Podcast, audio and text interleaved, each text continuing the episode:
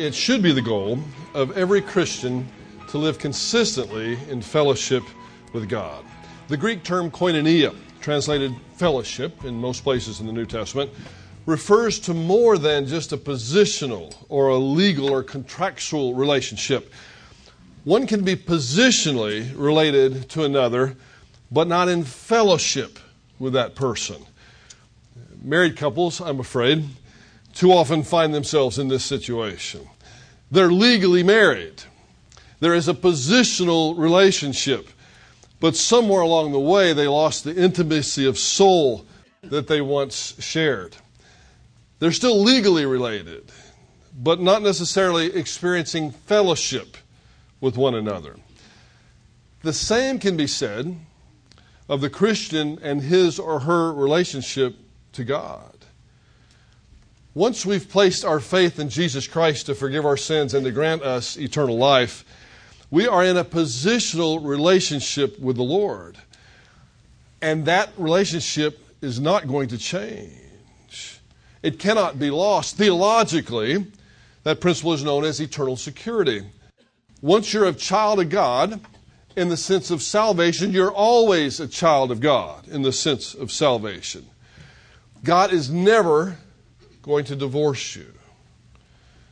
But at the same time, holiness cannot fellowship with unholiness. Holiness cannot have an intimate relationship with unholiness.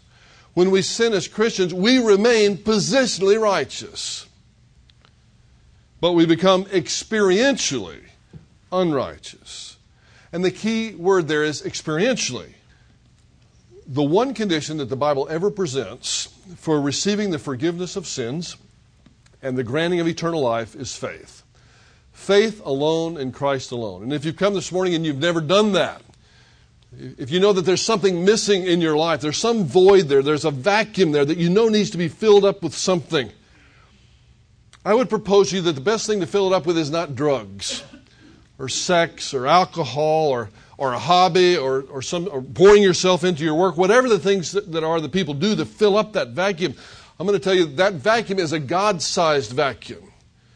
Only God is going to be able to fill that vacuum up. And the way it's filled up is by grace through faith. For by grace we've been saved through faith. It's a gift of God, not of works, lest any man should boast.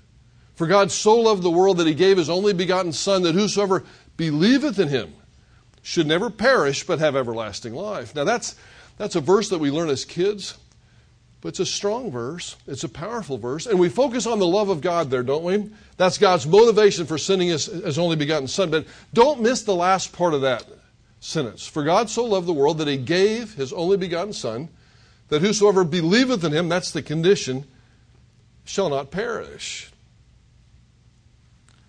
Whosoever believeth in him or place their faith in him won't perish. And you know what the implication is? It's more than an implication. If you don't, you will perish. There's a popular teaching out there today that there really is no such thing as hell, or if there is a hell, it only lasts for a short period of time. No, it is popular out there. It, it's amazing to me that it's becoming so popular. It's popular in the college circles, big time. Now, the people that are ministering to some of the college kids, big time popular. I have to tell you, there's a part of me that wishes it was true. But it's not. The revelation of the Word of God tells us that there is a choice that everybody's got to make for Christ or against Christ, for God or against God. And that choice is made simply by humbling ourselves and coming to God with the empty hands of faith. That puts us in that positional relationship with God that cannot be lost. And I assume most everybody, if not everybody here, has done that. So I want to tell you about a second relationship we have and how that can be restored because you can't lose the positional relationship, but you can lose the intimacy that you have. Again, just like you can with your wife or with a friend, with, with a child or with a parent, anybody that's close to you, you have a positional relationship, let's say with your wife. You get married, you say, I do, she says, I do. The, you put the rings on, the pastor says, I now pronounce you husband and wife. By the power that's vested in me by the state of Texas, and et cetera, et cetera. I pronounce you husband and wife. You sign the form, you send it into the county, the county registers it, and you're legally married. Then you go off on a honeymoon. And if the honeymoon lasts more than a couple days, there's probably going to be some experiential challenges on the honeymoon because people are people, human beings are human beings. But somewhere along the way, one of the partners, either husband or wife, usually the husband, because that's who usually does the wrong thing, at least in my experience, talking with the ladies, it's almost exclusively the husband, so let's use the husband as the illustration. The husband does something he ought not to do, even on the honeymoon. I can't believe he would do that, but let's say on the honeymoon he does something he ought not to do, and the positional relationship is still there. They're, they're still married, whether they like it or not at that moment. But experientially, they're in anything but fellowship. You see, that's the illustration. So, in a, in a human realm, you may say, I do, in order to get married and to be in that positional relationship. And then what do you typically do to get back into an experiential, into an experiential fellowship? You usually say, I'm sorry. That's the two conditions for the, in the human realm. But when we talk about God, there, the, the conditions are slightly different, actually, significantly different. In order to get into the position positional relationship, in the first place, you say, Father, I trust Jesus Christ. I know I can't save myself. And I'm placing my faith and only my faith in Him. I'm not bringing any works to the table. I'm not going to try to be good. I'm not going to join a church in order to gain eternal life. I'm not going to give money. All those things are fine afterwards. But in order to gain that positional relationship, I'm going to place my faith in Christ. But after we do that, we're still fallen human beings and we sin, we fail. And when we fail, we become experientially unholy. And when we're experientially unholy, then we cannot have fellowship, that close intimacy. We have a positional relationship, but the close intimacy is lost. And the Bible only gives one condition for the restoration of that relationship, and that's confession. So, this is a heavy theological concept, but it's really pretty simple if we break it down that way. One condition for the receiving of the positional relationship, faith, one condition for, for the receiving of the restoration to the closeness that we want to have with God, and that's confession. When we make an honest, open admission to God that what we did was wrong, when we call sin sin, just like God calls it sin, God is faithful and justified in forgiving us. Every sin, every time. One time I taught this outside of our own local church, and it was in a, it was in a forum where people could ask questions. And one pastor raised his hand, this was in a foreign context actually, raised his hand and said, Hold on, hold on. You're saying that if I'm a Christian and I murder somebody, I can confess it and I'm going to be restored to God's fellowship? Uh, that's exactly what I'm saying. He said, You're out of your mind. I said, No, I'm reading the Word of God. That's what God says. And I, and I told him, That doesn't mean you're going to get away with it. You know, there may be a, a, civil penalty, a criminal penalty you have to pay. You may get executed. There was a girl in, in Texas, I think it was 95, 96, somewhere in that range, that committed a terrible crime. She became a believer later on. A lot of people wanted her pardoned. The governor of Texas at that time, uh, later President Bush, with tears in his eyes, refused to pardon her because she had committed the crime. There was still a penalty she had to pay, but she was, when she was received those chemicals, she went to heaven to be with the Lord. I remember watching it on television. They didn't show the execution, but they watched the moment by moment drama unfold because nobody knew if, if the Governor Bush at that time was going to commute her sentence or pardon her. I remember my wife and I, we had tears running down our cheeks. You know, it was, it's a sad thing to see people have to undergo the discipline that they must undergo sometimes for some of the things that they do. It's a sad thing. But at the same time, I knew he was right, in my view, because that's the punishment under the laws of the state of Texas. Well, with God, yes, you can murder someone and be restored to fellowship, but it doesn't mean you're not going to pay the price. Look at David. Ten years he pays the price. Ten years with a misery in his life by, for what he did.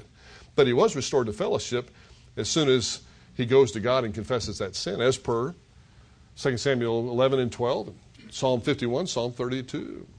So he was restored. It's God's call how much we suffer. Sometimes, if we judge ourselves, we'll not be judged. If we get the point, if we realize that what we did was wrong, we'll never do it again. I think there are some sins that God says, okay, you got the point. There's no need for me to discipline you.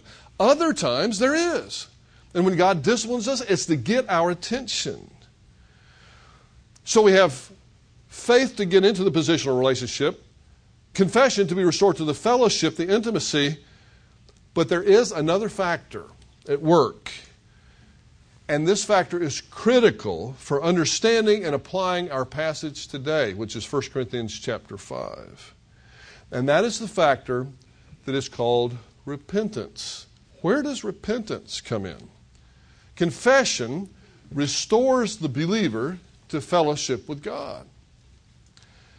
Repentance keeps us there. Our passage today picks up the thought from the first part of chapter 5 and expands upon it. Our passage today is actually going to be 1 Corinthians chapter 5 verses 9 through 13. But it's been a couple weeks, so let me remind you the context of verses 1 through 8. A man in Corinth, in the church in Corinth, was sleeping with his stepmother. The behavior was an affront to the morality of Gentile pagans, who were, in the thinking of many, the epitome of moral depravity themselves. The whole thing was nothing short of shocking. And to make things even worse, it was being tolerated in the church. Nothing was being done about it. The behavior which should have grieved the church did no such thing. This man who attended the church in Corinth was engaged in behavior that shocked the Greeks. And if you know about Greek, much about Greek history, it's kind of hard to shock the Greeks when it comes to morality. But this behavior did it, and this behavior would not have been tolerated in secular Greek society. And yet it's being tolerated in the church in Corinth. The problem was the reputation of the early church across the world was already suspect. Suetonius, who was born shortly after 1 Corinthians was written, was a historian said, and I'm going to quote him Christians were, these are early Christians, were a group of people belonging to a new and malevolent fanaticism. The pagans didn't think much of Christians in the first place, and now you got this thing going on in the church that would shock even them, and it's hard to shock them. So that's why Paul is bringing this to the surface. It's a colossal failure on the part of our ambassadorship for Jesus Christ to give the unbeliever any excuse for their unbelief. You know, when they say, listen, I would become a Christian, but you see, those people over there, they're such hypocrites.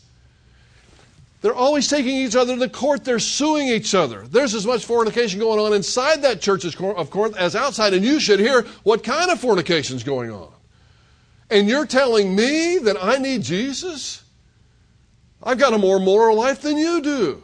At least that would be what Paul is trying to guard against. While this was going on inside the church, their public testimony was shot. And Paul wants to correct it. They should have been deeply grieved. They should have expelled the person, according to Paul, or the persons, if the stepmother was a member of the church. They should have expelled them from the congregation. There's no indication that they were celebrating the sin or they were proud of the sin, but they're ignoring the sin while at the same time expressing pride over their own spirituality. They wanted to be known as a spiritual church. We've seen that in some of the introductory material to 1 Corinthians.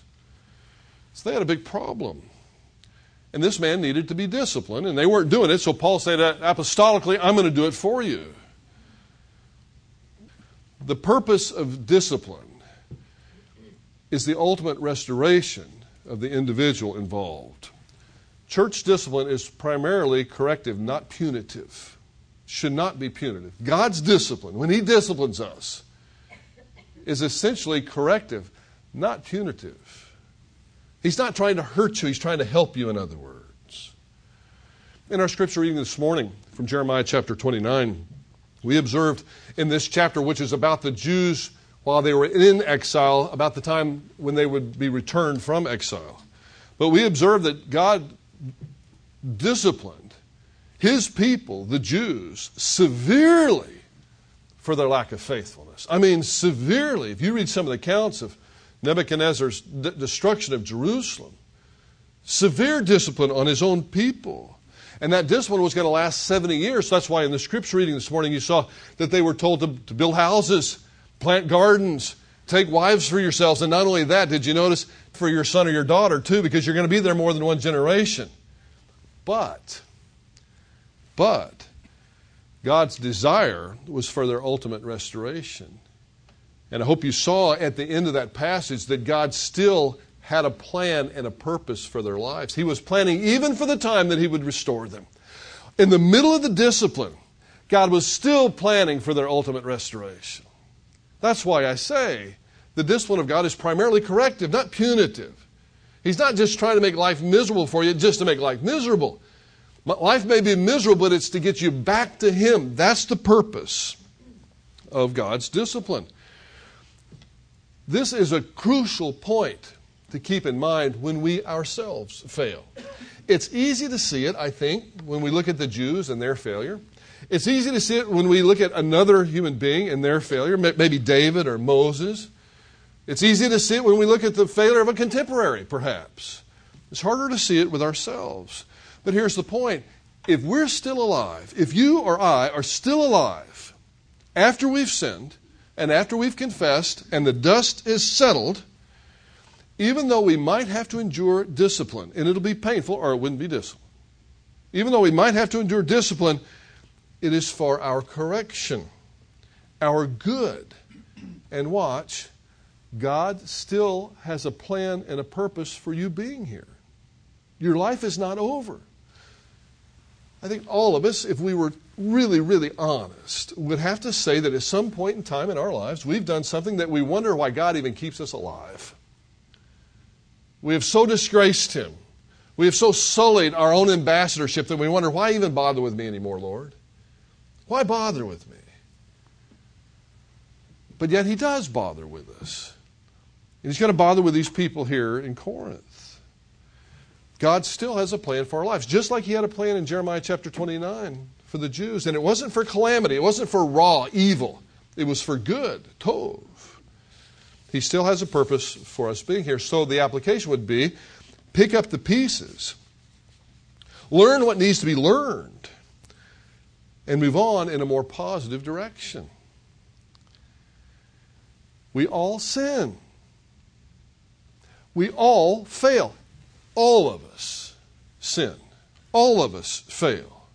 And that's not making an excuse for sin in any way, or I'm not trying to encourage it in any way. It's just a sad reality. And we're going to sin and we're going to fail until God takes us up into heaven. Some people don't think that they fall into the category of sinner, though. Everybody for everybody else, but the sins I commit are not quite so bad. But it's self deception to think that. G.K. Chesterton once quipped, like only he can Men do not differ so much in what things they will call evil. They differ enormously, though, in what evils they will call excusable. And most of the evils that we call excusable happen to be our own. Not somebody else's, but our own brand. We tend to categorize our own sins as excusable while finding the sins of others to be particularly reprehensible. And God must be looking down with disfavor because He finds all of our sins reprehensible.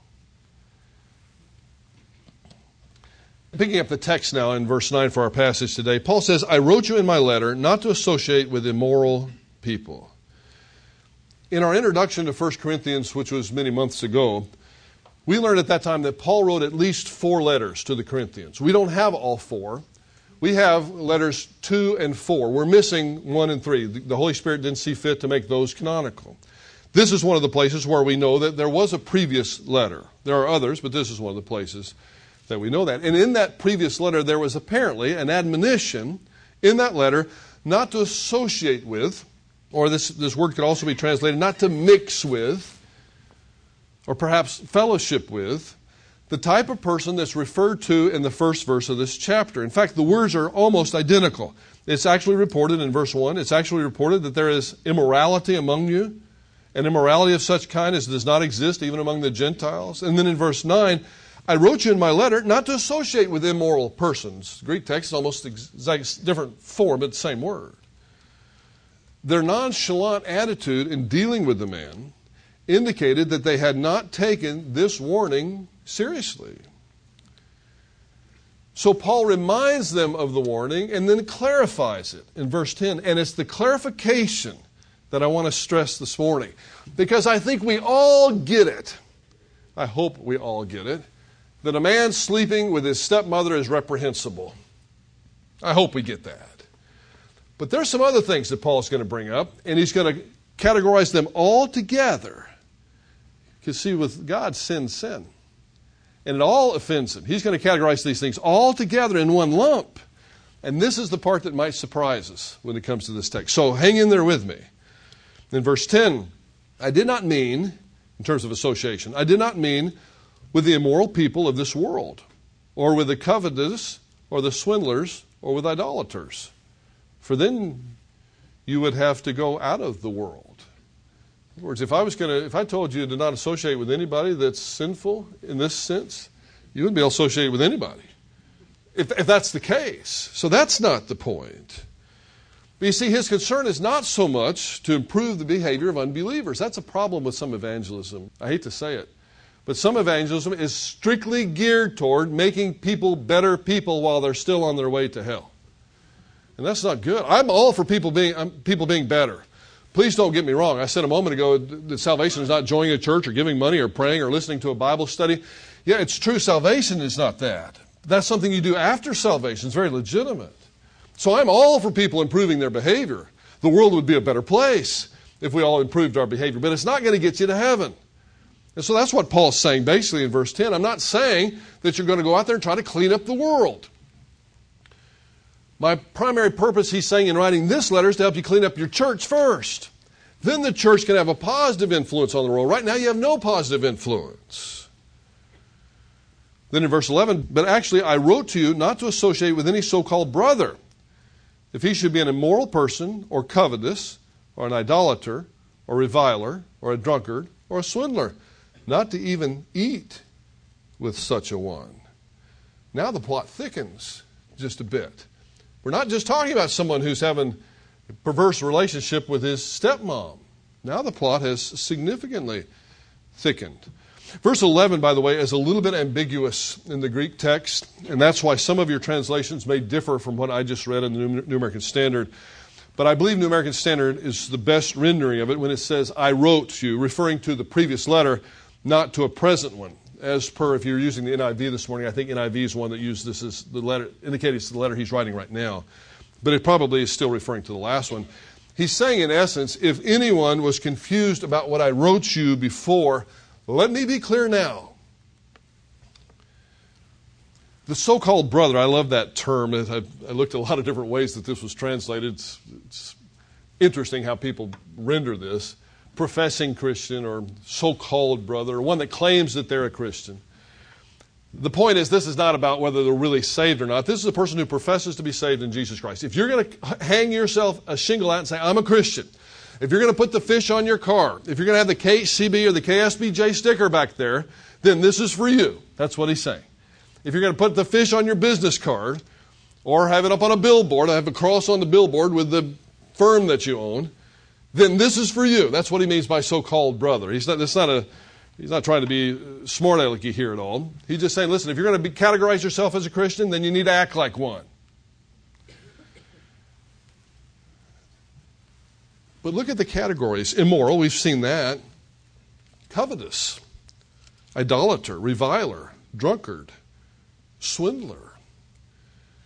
This list is awfully reminiscent of the list in Galatians chapter 5 of the deeds of the flesh, the deeds of the body. It's pretty all encompassing, wouldn't you say?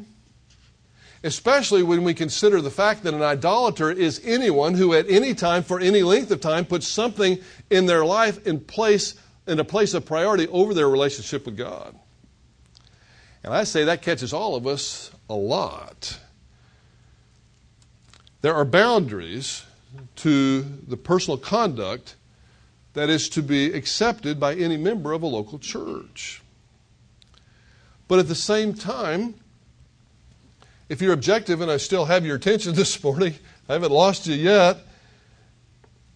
At the same time, all of us are caught up in this net. Now, we may not be caught up in the first net that was expressed in verses 1 through 8. We can say, okay, I get that. That guy's a bad guy. But now, Paul has expanded the playing field just a little bit with idolatry, with covetousness. Francis Schaeffer made a good case, I think, that all sin passes through the command not to covet. I'm coveting somebody else's wife, I'm coveting somebody else's house, I'm coveting their car, I'm coveting their money, I'm coveting their time, I'm coveting their beauty, whatever it is that I may be coveting. That leads to pride. And Francis Schaeffer did make a good case, I think, that all sin filters through that commandment not to covet. My point is that if this passage, in the way that it's written right here, was referring to all sin and that was it, there would be no one left in the church. We'd all be expelled. Last person out have to shut the lights off and lock the door. So there's more to it than that, and I kind of already gave you a clue as to what it was in the beginning. There's more to this. This is not referring to all sin per se, but to unconfessed and unrepented of sin. This refers to someone who sins but refuses to acknowledge that they've sinned, or acknowledges that they've sinned and refuses to repent of it. In, in other words, they're out of fellowship, in fellowship, out of fellowship, in fellowship. I had a professor one time, they called that view spiritual schizophrenia. Well, it is spiritual schizophrenia if you don't repent. You see, confession gets me back into the loving fellowship of God, but I've got to turn away from that sin and move away from it. Otherwise, my confession is effectively worthless. So that's why I brought up the difference between those two terms. Actually, three faith to get into the relationship, confession to be restored to fellowship, repentance to stay there. So the, the immoral person, the covetous, the idolater, the reviler, the drunkard, or the swindler people that we're not even supposed to have fellowship with, is referring in this context, because of what he knows about what we know about the church discipline of the first man, it's referring to in this context people who refuse to change, who refuse to repent and say, listen, this is what I'm doing. You're going to accept me or you're not going to accept me, but I'm not changing. I'm not getting rid of that habit of theft on my time card. That's the only way I pay my bills. Yeah, I cheat on my taxes. I'm going to keep cheating on my taxes. The taxes are unfair in the first place. Whatever it may be. Yeah, I know there's church on Sunday morning, but it's the only time I can get a tee time at the golf course. Heard that one before. Now, what's the idol there? That new three wood. I, I hope you see the point I'm trying to drive home tonight. And this passage includes all of us, or it can include all of us, if we don't confess it and if we don't turn away from it. And the passage is pretty strong not to even eat with such a one. And I think the reason for that is that it encourages the behavior. It's acting like there's no big deal, nothing wrong whatsoever. But what about the covetous, the idolater, the reviler? That's a pretty broad category, too. The drunkard or the swindler. See, it's, it's not just the sexual sins. Christians usually, hopefully, have a revulsion to certain things, but we don't have a revulsion to enough things. Because we always want to exclude ourselves. We always want to think it's for everybody else. And that's where we fail, and that grieves the Holy Spirit of God desperately. Open and unrepentant rebellion will harm the church's testimony. That's what must be expelled. So he says in verse 12, he brings up the point again about outsiders. What have I to do with judging the outsiders? Do you not judge those who are within the church? But those who are outside, God judges. He'll take care of all that. Remove the wicked man from among yourselves. This is a reference back to that particular fellow, specifically. But in general, it's a admonition to remove those who are in open and willful rebellion against God and refuse to do anything about it. I'm not saying it's an easy passage, but it should be a scary passage. Because all of us have been in open and, and dishonest rebellion against God at one point in time in our life, even if for 10 minutes, 20 minutes, an hour, two hours, a couple of weeks. The longer you go, the worse it is. All of us could quietly, don't do it out loud, but all of us could quietly amen this one. And there should be a little bit of a, a fear factor here. The fear factor being that we spend an extended period of time in unrepentant behavior, which causes us to lose fellowship with God, causes us to lose fellowship with His church. And believe it or not, fellowship in the church is extremely important to your spiritual life. Some try to have a spiritual life outside of the local church, and it's possible, but it's not probable. Some people have to because they live in places where there just aren't any local churches, some rural area or some parts of the country that are more atheistic than other parts. I know people that minister in Oregon, in Washington. I know people that minister up in the northeast part of the country. You know, it's awfully hard to find a church in some of those parts of the country. I know some of you drive more than 50 miles right now, but up there it's, it's typical to have to drive 50 miles to find a church that'll teach the Word of God. But it's important to be connected with a local church. And so that's why being expelled from it's a pretty serious deal. It expels you from that aspect of spiritual life. It's not a small thing. So Paul is saying in summary, I'm not telling you to worry about the people outside the church. I'll take care of them, God says. But you take care of what's going on inside the church. And what he's really telling you in these verses 9 through 13 is you see that guy over there that's in unrepentant, open rebellion against God? Yeah, I see him. I want, I want him out of here. Okay, great. And by the way, the rest of you that are also in open and unrepentant rebellion against God, different kind of sin, but you're still open and in unrepentant rebellion, you're next. The idea is not to clean the church out. The idea is to clean ourselves out so that we can walk in fellowship with God. That's where true happiness and true contentment is going to be found. Walking consistently in fellowship with God. This is not to make us unhappy. This is not to take away some pleasure. It's to give us pleasure. I'm all for pleasure. I love pleasure. But there's a false, there's a counterfeit pleasure, and there's a true pleasure. Let me close with this, and I want you to listen carefully because it might surprise you, but a healthy church will be full of sinners. We got a bunch of sinners here today. There's one sitting standing right up here in front of you, too. A healthy church will be full of sinners. But hopefully they'll be repentant sinners who've confessed their sin, who've repented of it, and who humbly recognize that they're still alive by means of the grace, mercy, and compassion of God and are thankful for it.